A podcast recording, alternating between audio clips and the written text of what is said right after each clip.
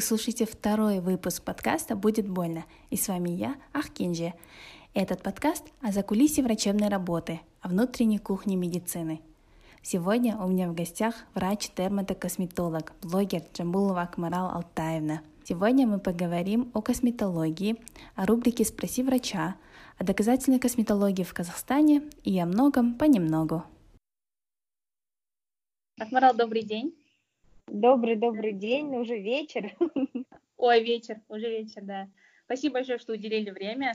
Я вас давно читаю в Инстаграме, у вас супер просто крутой блог, очень полезный. Спасибо большое. Оттуда я вас нашла, прям хотела очень провести беседу. И спасибо большое, mm-hmm. что уделили время. А, Не так. за что. Как прошел день? В целом, сегодня у меня выходной, это бывает редко очень, довольно-таки время уделенное для себя. Ну, э, так, такое бывает редко у врачей, поэтому это здорово. Спасибо большое. Прекрасно. Э, перед началом расскажите немного о себе. А, ну, меня зовут Джамбулова Акмара Алтавна. Я врач-дерматовенеролог, дерматокосметолог. В данный момент практикую больше дерматокосметологию. А, являюсь специалистом по лечению акне и акнеподобных дерматозов. То есть это моя такая узкая специализация, которую я выбрала для себя, выделила для себя. Вот, работаю в городе Алматы в клинике Достыкмед, это клиника эстетической медицины. Вот, э, довольно-таки уже сколько, больше двух лет практикую, поэтому люблю свою специальность и не жалею, что когда-то ее выбрала. Вот, все, что не делается, все к лучшему. Классно. Поэтому Классно. вот так вот. А я у вас читала, что вы окончили педиатрию. Почему вы не педиатр, а почему выбрали косметологию? Угу. Да, я по первому своему образованию педиатр, потом я прошла переквалификацию на дерматовенеролога, проходила двухгодичную резидентуру. А, ну вот, давайте будем честными. Кто такие педиатры? Это те врачи, которые занимаются лечением детей. Но это именно тот врач, который контактирует не только с пациентом, но и со всей его просто семьей, да? Поэтому ребенок никогда один не приходит, он приходит всегда с родителями, правильно? И вот больше всего меня в работе педиатром напрягали родители. Так нельзя, конечно, говорить. Возможно, это я так говорю, потому что у меня нет своих детей, но это очень сложно общаться с мамами, бабушками, дедушками, отцами и так далее. А, вообще, почему я в принципе пошла в медицину, наверное, потому что я хотела быть как моя мама. Моя мама это а, заслуженный врач Республики Казахстан, педиатр, инфекционист, анестезиолог, реаниматолог, врач ультразвуковой диагностики. Я хотела пойти по ее стопам, быть как она. Это для меня было прям, наверное, очень круто. И я всю жизнь мечтала быть как она. Я прожила в детских больницах, я жила в медицинской общаге, когда родители еще были студентами. Поэтому я вообще, в принципе, не представляла себя ни в какой другой сфере, кроме медицины. А, но мама была всегда против того, чтобы я поступала в медицинский. Она говорила, нет, я своему ребенку такого не пожелаю. Поэтому, когда у меня спрашивают, вы хотите, чтобы ваши дети были врачами, я говорю, нет, я своему ребенку такого не пожелаю. Вот. И после этого, в общем, я поступила все равно в медицинский против своей мамы. После этого я поступила в педиатрию, как моя мама. И дальше я хотела в резидентуру идти в анестезиологию, реанимацию как моя мама. Но тут у меня включились мозги, и я подумала, что что-то мне не нравится. Большее свое время, наверное, практики педиатрии я провела в детской инфекционной реанимации. Вот. Так скажу, смотреть на то, как дети умирают, это не самое приятное, что есть на этом свете. А, и вообще, в принципе, вы когда-нибудь видели ну, много же вы, как э, студент-медик, видите врачей, да, там, старших преподавателей и так далее. Вы видели полные счастливые глаза радости у врача? Не припомню.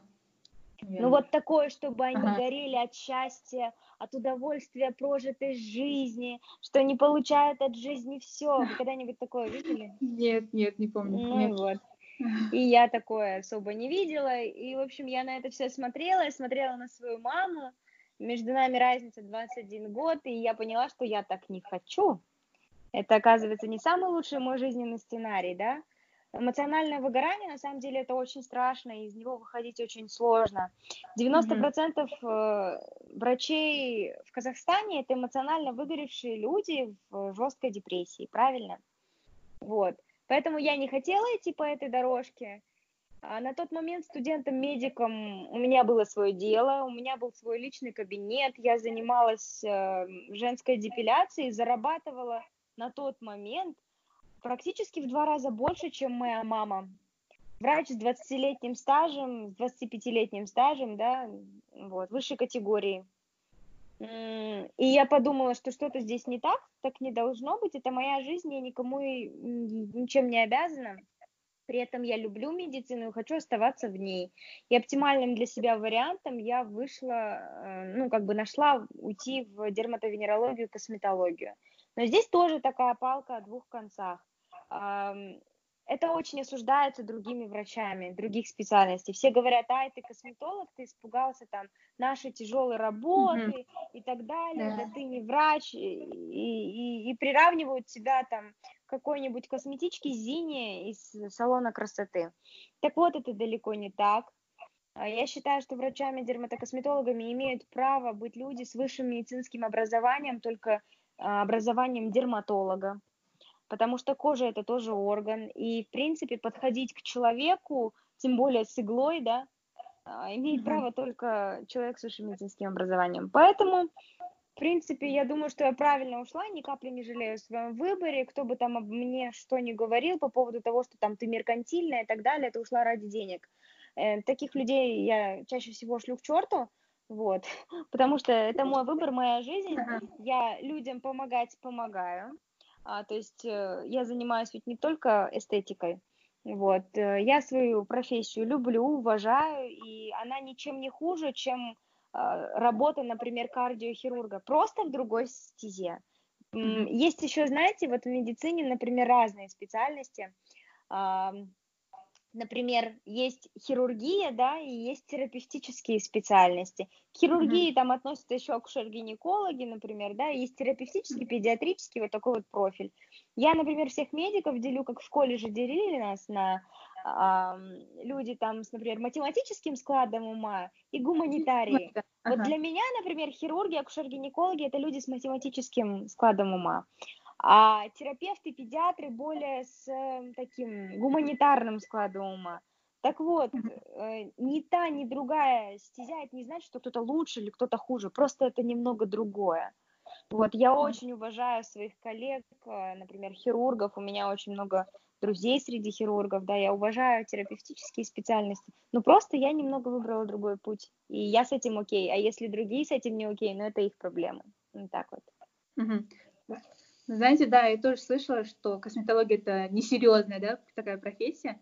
Хотя я когда читала ваши посты, я видела такие термины, которые uh-huh. я впервые в жизни читала, хотя я тоже медик, да, с пятилетним уже образованием. То есть это не, не халям-балям, да, тоже косметология, там такие заболевания, которые, да, ровные с хирургическими там болезнями, например. Нет, ну, конечно, настолько прям хирургия. Хирургия, что это такое? Это же и механика тоже, да, ты mm-hmm. учишь алгоритмы, например, проведения а, там, оперативного вмешательства того или иного заболевания. У нас тоже есть свои алгоритмы, просто они менее инвазивные. Соответственно, ответственность как бы и риски. То есть ре- речь идет здесь о рисках. Риски намного меньше, чем в хирургии. Вот. Но да, это, это медицинская отрасль. То есть э, что-то люд, что-то тетка Люда, например, да, Славочки, она не может быть косметологом как бы там она круто не разбиралась в масках и в косметике. Это правда медицинская специальность. Угу. Хорошо. А какие есть плюсы и минусы косметологии? Там преимущества и недостатки для вас как для врача? А, ну, давайте начнем с хорошего, с плюсов. А, в первую очередь косметология это такая развивающаяся специальность и стезя, и здесь очень много нового. Во-вторых, это очень спонсируемая такая специальность и отрасль медицины, потому что очень много здесь препаратов, аппаратов, и компании вкладывают большие деньги на клинические исследования, там, на проведение обучения докторов и так далее. А еще один плюс а, – это множество проводимых конгрессов, а, конференций и обучений за рубежом. И они очень хорошо, опять-таки, поощряются компаниями, которые выпускают препараты и аппараты. Соответственно, если ты, например, хорош в нитевой имплантологии, э, и есть определенная там, вот как, например, другие доктора выбирают работать с одним видом препаратов, или, например, травматологи, протезисты выбирают вот один вид протеза, да, который они любят в своей работе. Также и мы выбираем, например, там филлеры, наполнители, там другие нити и так далее, аппараты. И за то, что мы вот имеем какой-то определенный опыт работы с этими препаратами, аппаратами, нас компании отправляют на обучение за рубеж. И то есть есть возможность путешествовать, увидеть мир, помимо того, что ты а, повышаешь свою квалификацию. Еще один плюс – это э, то, что ты не привязан к государству. То есть э, ты полностью в частной медицине, не в государственной отрасли. Соответственно, отсюда э, есть свой определенный заработок. Но заработок складывается из чего? то есть моя зарплата выше зарплаты среднестатистического врача, предположим, любой другой специальности. Однако от чего она зависит, да? Мы напрямую зависим от пациентов. Есть пациент, приходит к тебе пациент, ты хорошо зарабатываешь. Нет пациента, к тебе не приходят пациенты, ты не популярен, а, ну, у тебя нет заработка, ты иногда сидишь там неделями, месяцами, высиживая пациентов. То есть, если ты хочешь меняться, меняешься, развиваешься и идешь в ногу со временем, э, ты на слуху, к тебе приходят. Если ты, конечно, сидишь где-то на дне и привык на все готовенькое, эта специальность не про тебя. Вот. Минусы какие? А, в косметологии нет коллегиальности. То есть а, между нами медиками, между нами врачами всегда есть коллегиальность, правильно? То есть, например, а, взять тех же самых педиатров. Я очень редко слышала, когда один педиатр про другого педиатра пациенту говорит плохо и обвиняет его. У нас это как за здрасте. Почему? Потому что очень высокая конкуренция в связи с тем, что э, данная профессия такая коммерческая, да, то есть все завязано на деньгах и так далее. Ну, много что завязано на деньгах. Еще один из минусов косметологии это опять-таки то, что твой статус врача принижают. И к тебе, когда приходят в клинику, в медицинскую клинику, в медицинский центр, который имеет медицинскую лицензию, пациент зачастую говорит, например, разговаривает по телефону с подругой, говорит, я сейчас в салоне красоты. И это очень сильно, например, обижает, потому что я считаю, что врачи работают в клиниках, салонах красоты работают парикмахеры, мастера по педикюру и так далее. Поэтому вот этот вот момент очень нужно часто уточнять и говорить пациенту, то есть напоминать пациенту о том, что он пришел за медицинской услугой. И, конечно, косметология по большому счету это блажь. А, от морщин не умирают, от брыли не умирают, с этим прекрасно живут и до 90, до 90 лет. И то есть вот этот вот момент, очень, говорю еще раз, неприятен, когда тебя сравнивают с косметичкой Зиной. Вот. В принципе, минусы они такие, терпимые. Я в своей профессии вижу только плюсы. Единственный еще один минус – это очень дорогое образование. То есть, а, если, например, другие специальности есть возможность обучиться бесплатно, и государство это спонсирует как-то, да, выделяя гранты, то на нашу специальность ни в резидентуре, ни где-то еще на каких-то курсах нету бесплатного образования. Бесплатно тебе никто руку не поставит. Вот, это миллионы. То есть одна поездка за рубеж, это стоит 2-3 миллиона минимум. Год обучения в резидентуре – это миллион. А каждый твой мастер-класс, каждое твое обучение, минимальная стоимость обучения, там несколько часов прослушать семинар, там 100-200 тысяч если это стоящее обучение, образование. Поэтому вот такие есть минусы. А, но хочешь жить, умей вертеться. Вот так вот. Угу. Но плюсов, я думаю, больше, да? Знаете, а, есть те люди, которым хочется большего, чем просто делать губы, например, и так далее. Они уходят в пластическую хирургию, если у них есть такая возможность они занимаются другими вещами. А, я в своей профессии вижу плюсы. Почему? Потому что ко мне приходят одни люди, от меня уходят другие люди. Да, и я сразу моментально вижу результат. А, это не как с хроническими заболеваниями, например, в той же самой ревматологии. Ну, приходит тебе пациент с ревматоидным артритом, у него всю жизнь будет этот артрит с, с обострениями да. и с, с ремиссией. А ко мне приходит пациент, я делаю что-то, получаю результат, получаю благодарность от пациента, элементарное спасибо, его положительные эмоции. И для меня это вполне приемлемая, приемлемая награда. Это, это круто. Угу. Хорошо. Смотрите, у вас я читала, что вы придерживаетесь доказательной медицины, да? Угу, а да. Другие, то есть много ли доказательных косметологов у нас? Потому что, по-моему, доказательная медицина не так развита у нас в Казахстане, как в других странах. А Вообще, косметологов много? В принципе, доказательная медицина – это тема очень полезная в Казахстане, потому что я знаю буквально единицы врачей, которые привержены принципам доказательной медицины. Да, что такое доказательная медицина? Это прежде всего клинические исследования э, высшей степени доказательности, а также пациентоориентированность. У нас такого нет. У нас я очень уважаю нашу профессуру Республики Казахстан, какой бы специальности она ни была, но у них есть такое, у меня опыт 50 лет, я здесь все, а ты здесь никто. Есть такое, да, у студентов? Видите такое, есть, да? Есть. Не под... Просто есть, так да. не подойти, не подъехать, правильно? Вот. И эм, они считают свое мнение выше вообще всего, что есть в этом мире. Вот я лечила так, например, 50 лет гомеопатией, там, предположим, какой-то хронический тензилит, да, я его и буду так лечить. И она считает, что это золото вообще, что она прям пик. К сожалению, это далеко не так, и я очень рада, что наша медицина идет, развивается вперед. Когда-то, пару лет назад, я даже с одной девушкой, которую зовут Анара, она продвигает доказательную медицину в Казахстане, хотя она, кстати, не врач, она обычный человек. Вот, она просто заинтересованная в этом личность, обычный пациент, который столкнулся с нашей медициной. Вот, а она в Казахстан приглашала врачей доказательной медицины, среди них был эндокринолог, невропатолог э, и педиатр-иммунолог. Мы проводили для пациентов, организовывали, встречали этих докторов, эти доктора бесплатно согласились приехать в Казахстан. Вот, мы организовывали такую мини-конференцию, поэтому я вообще за доказательную медицину. В плане косметологии а, доказательная медицина тоже палка о двух концах, в принципе, во всем мире. Так скажу, а, исследования а, очень редко бывают независимыми.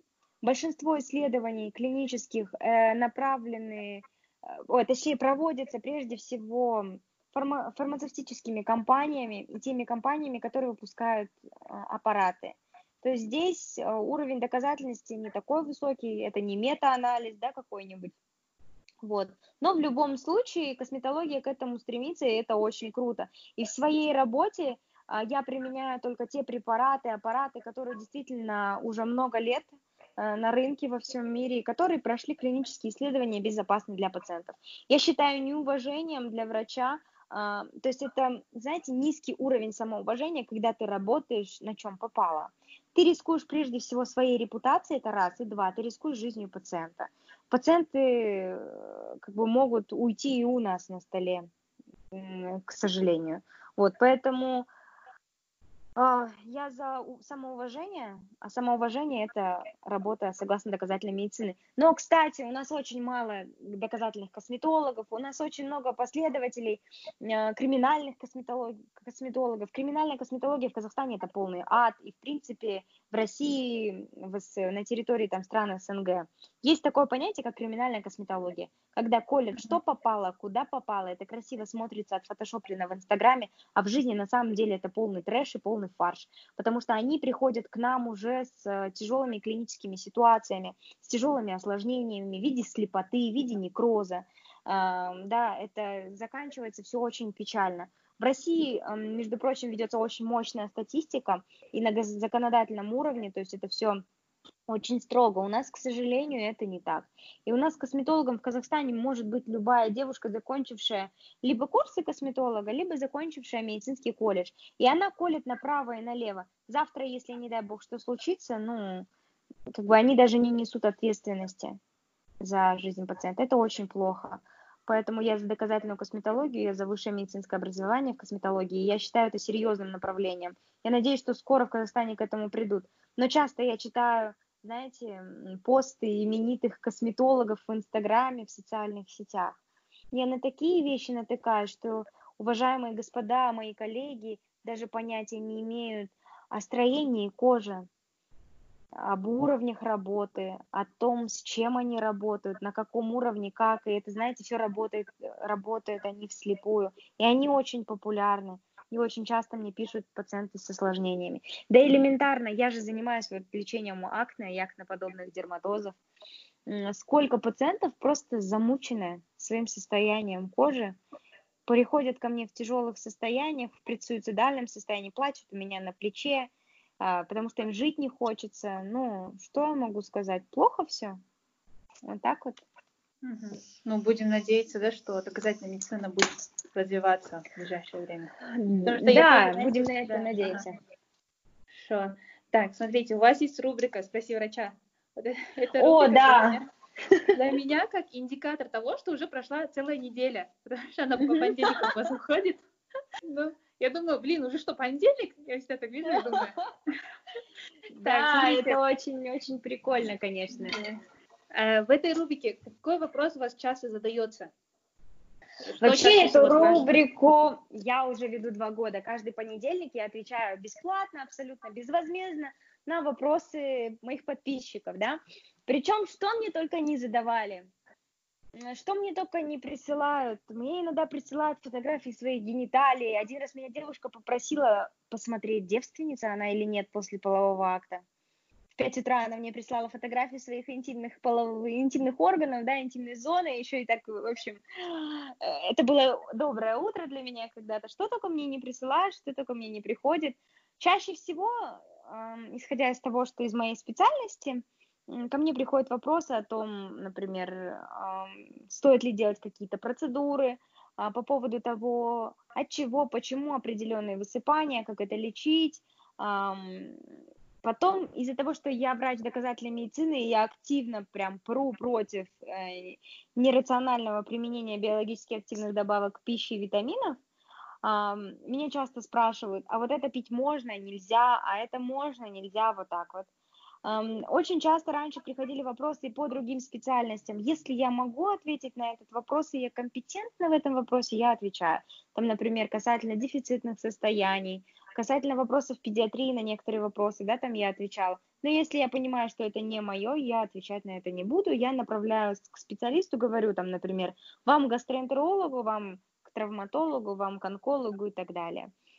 Но правда очень много ситуаций, я помню, один раз мне даже написала девушка, у нее ребенок был, родился с э, синдромом Дауна, и она присылала мне фотографии для того, чтобы я сказала, это правда синдром Дауна или нет. Она ждала генетический анализ, и она хотела отказаться от ребенка, оставить его в роддоме, в доме малютки и так далее, и передать как бы права на ребенка государству – но я, наверное, до пяти утра с ней переписывалась в директе, общалась.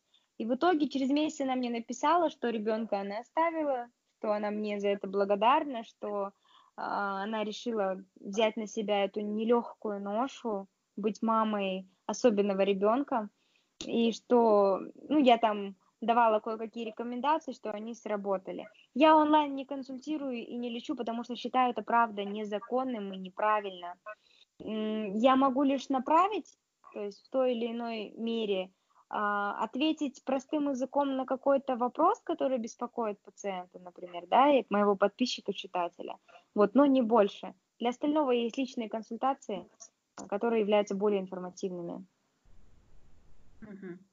Хорошо, да, я вас тоже видела, вроде каждый понедельник очень схожие вопросы, и вы прям не устаете да, на каждый есть... понедельник ответы на них есть одинаковые вопросы, но куда деваться? Если они возникают, значит, есть в этом потребность. Я стараюсь не игнорировать.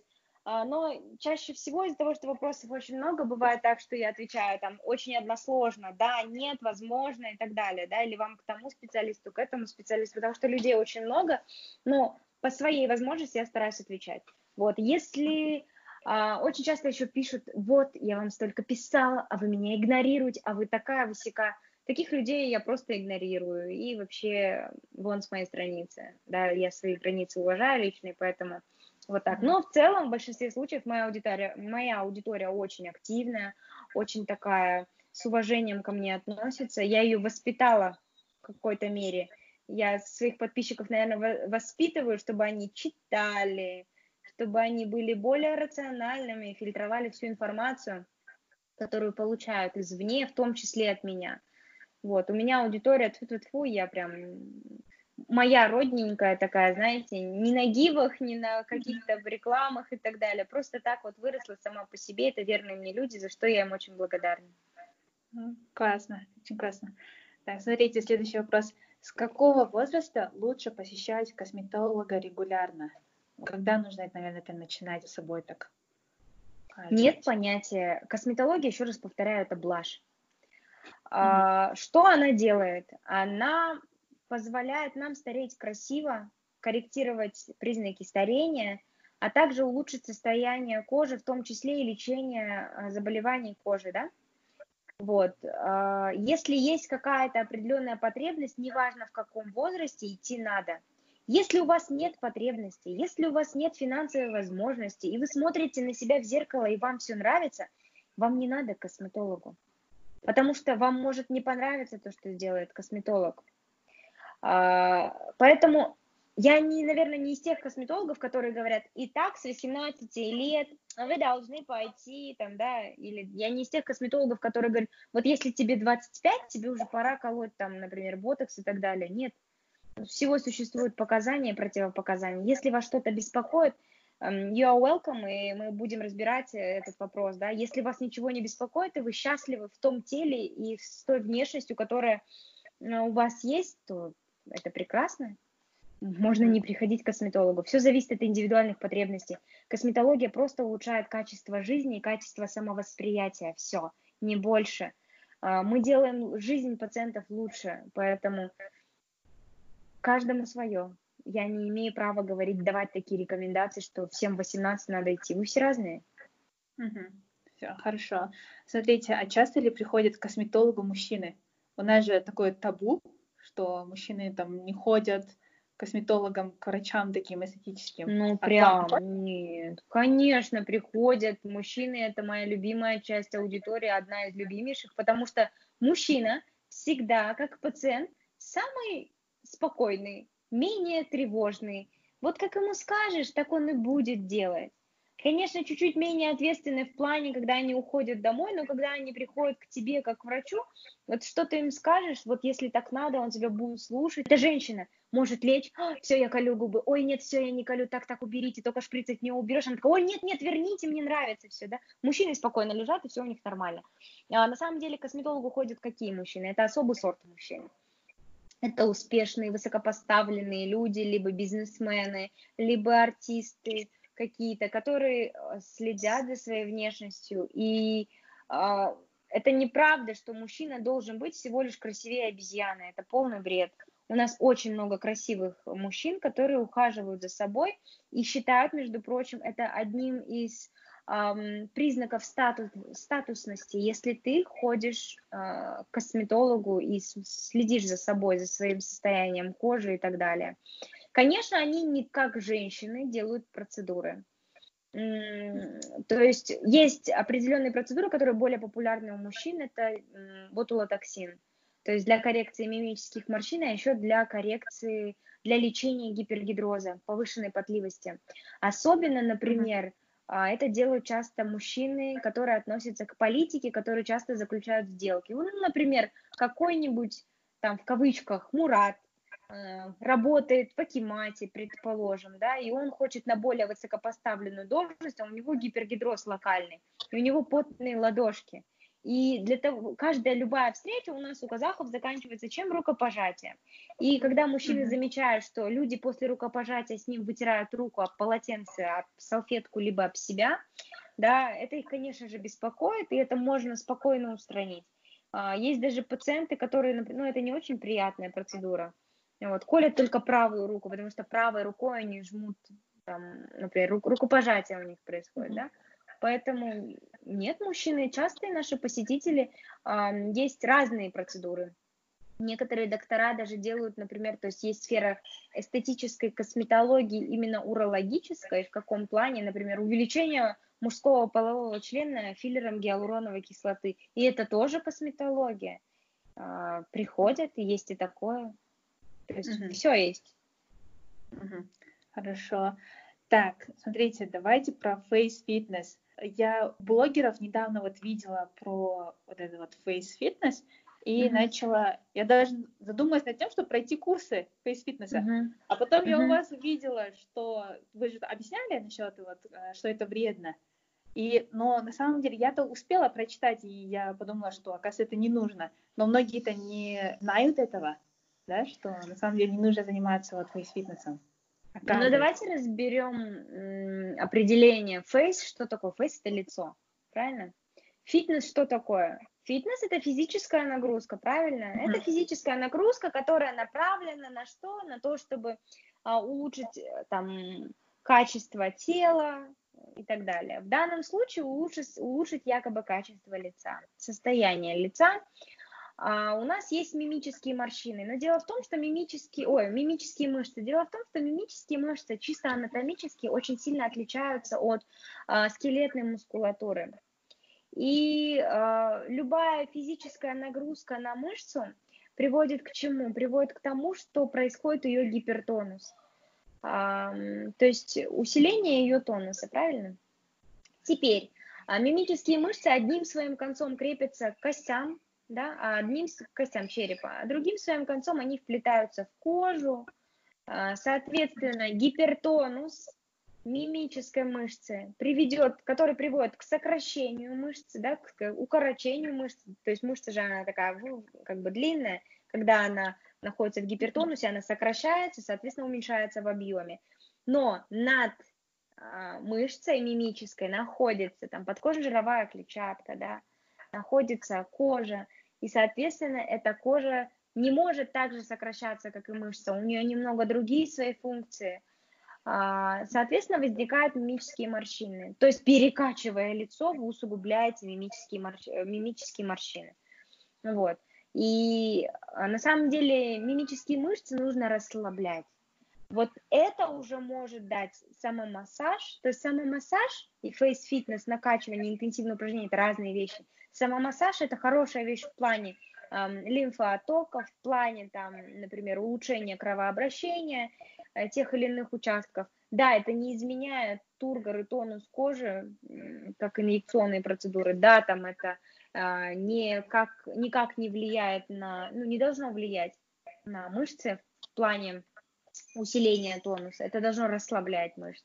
Вот самомассаж это окей, фейс-фитнес это не окей. И чаще всего люди зарабатывают, Э, это люди без медицинского образования и с минимальными какими-то понятиями об анатомии человеческого лица.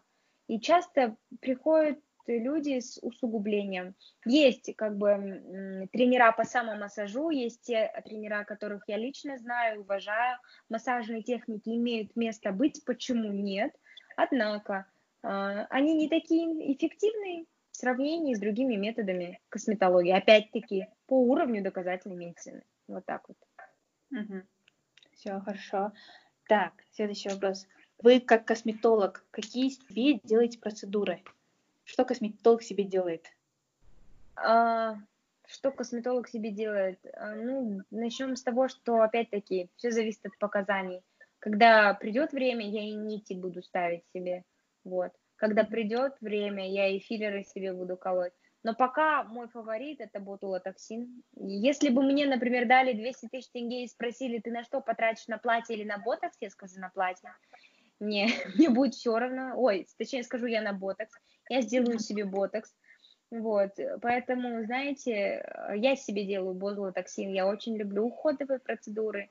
А, там в плане определенные разные виды чисток, пилингов и так далее. Я очень люблю плазмотерапию, ну, потому что по возрасту мне еще делать ее можно, это стимуляционная процедура. Вот. А, у всего есть показания, вот к чему у меня есть показания, то и делаю. Благо у меня есть э, коллеги, которых я очень уважаю, доверяю, и мы друг другу делаем процедуры в свободное от работы время, вот, потому что наше лицо – это э, наша работа тоже. Э, люди зачастую приходят и говорят, знаете, я к вам пришла, потому что у вас такая чистая кожа, а у меня такая плохая кожа, я хочу, чтобы вы сделали так, чтобы у меня была кожа, как у вас.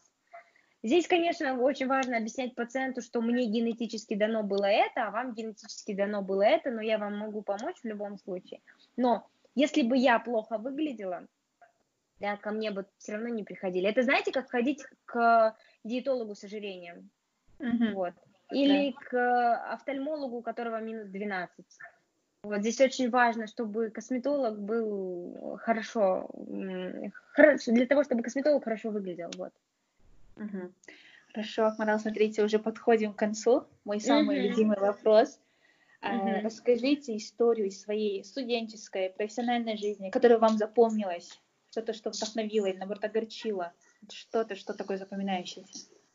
Вообще, если честно, каждый день, что не день, то сюрприз, правильно, в нашей работе, потому что мы работаем с людьми, люди разные приходят, чего я только не видела, да, у меня, не знаю, почему именно у меня в нашей клинике а, каждый раз самые удивительные пациенты. У меня есть, например, девочка с несовершенным остеогенезом, а, только, наверное, ко мне приходят почему-то пациенты там а, ВИЧ-положительные, там, да, с какими-то такими историями, интересными синдромами и так далее.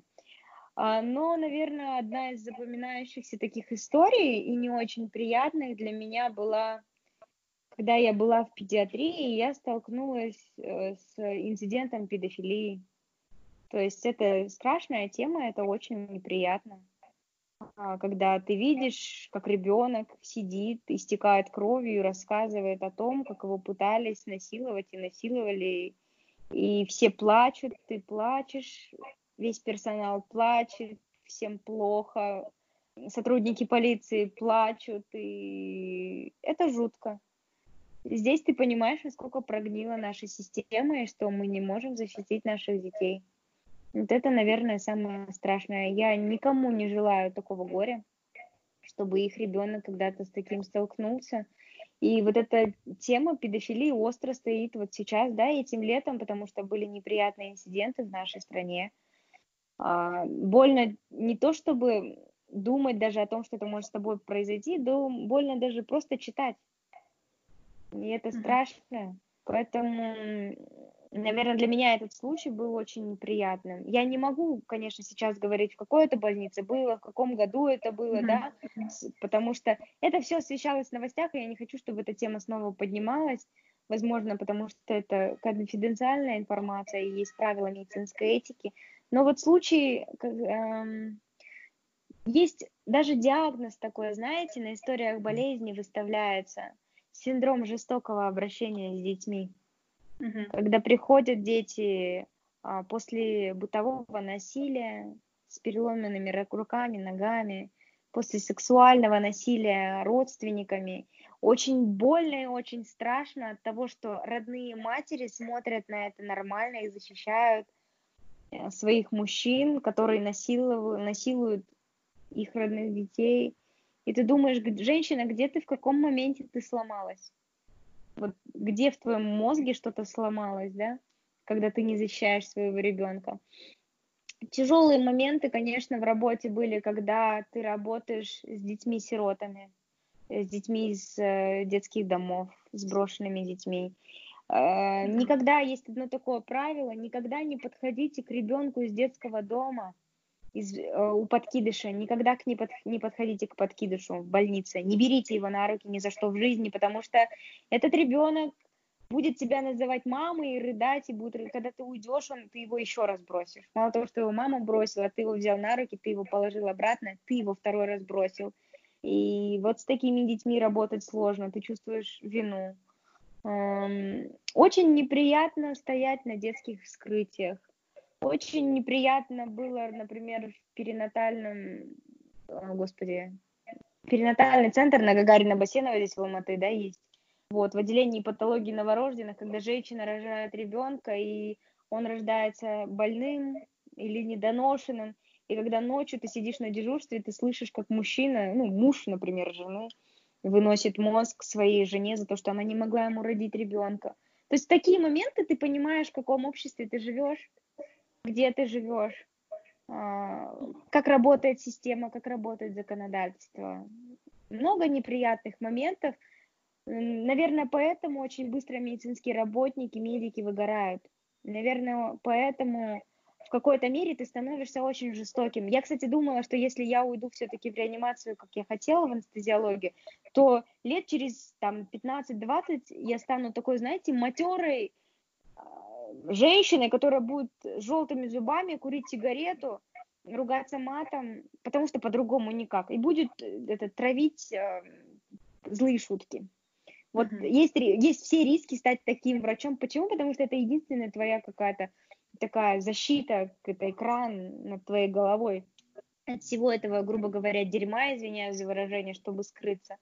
Да, но есть и приятные моменты, когда тяжело больные выздоравливают, когда женщина, которая не могла иметь ребенка, рожает, когда человек, который э, хотел покончить жизнь самоубийством, а ты ему помог в течение нескольких месяцев, у него живая, здоровая кожа, и он приходит к тебе, и он выходит замуж, у него налаживается личная жизнь. Это так здорово. Я очень радуюсь за своих пациентов, когда у них после меня или благодаря мне улучшается жизнь, и они счастливые, они прям такие благодарные. Ты понимаешь, что я, оказывается, жизнь прожил не зря, все круто, я молодец.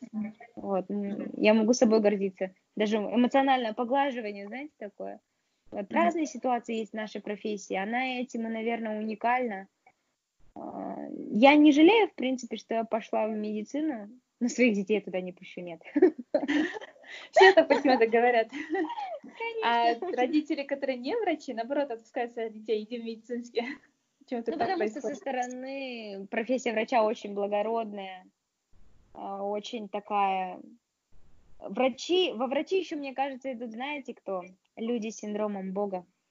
Те, которые хотят э, у, у смерти отобрать человека. И это большое искусство, если у тебя получается так сделать. Это, это о многом ну говорит. Ну, да. Ну да, то, что вы говорите, эмоциональное выгорание, там, насилие над детьми, это вообще обширная очень такая тема, долго отдельная. Да, да. Тоже нужно работать, да, все-таки. Так, Марал, спасибо большое. На этом я закончила. Вам спасибо большое за то, что большое, вы меня пригласили. На этом мы закончили. Я напоминаю, что у меня в гостях был врач-дерматокосметолог Акмарал Алтаевна. Также, помимо медицины, Акмарал ведет супер полезный блог в Инстаграме. Ссылка есть в описании. Обязательно загляните. Спасибо, что дослушали до конца. До встречи в новых выпусках.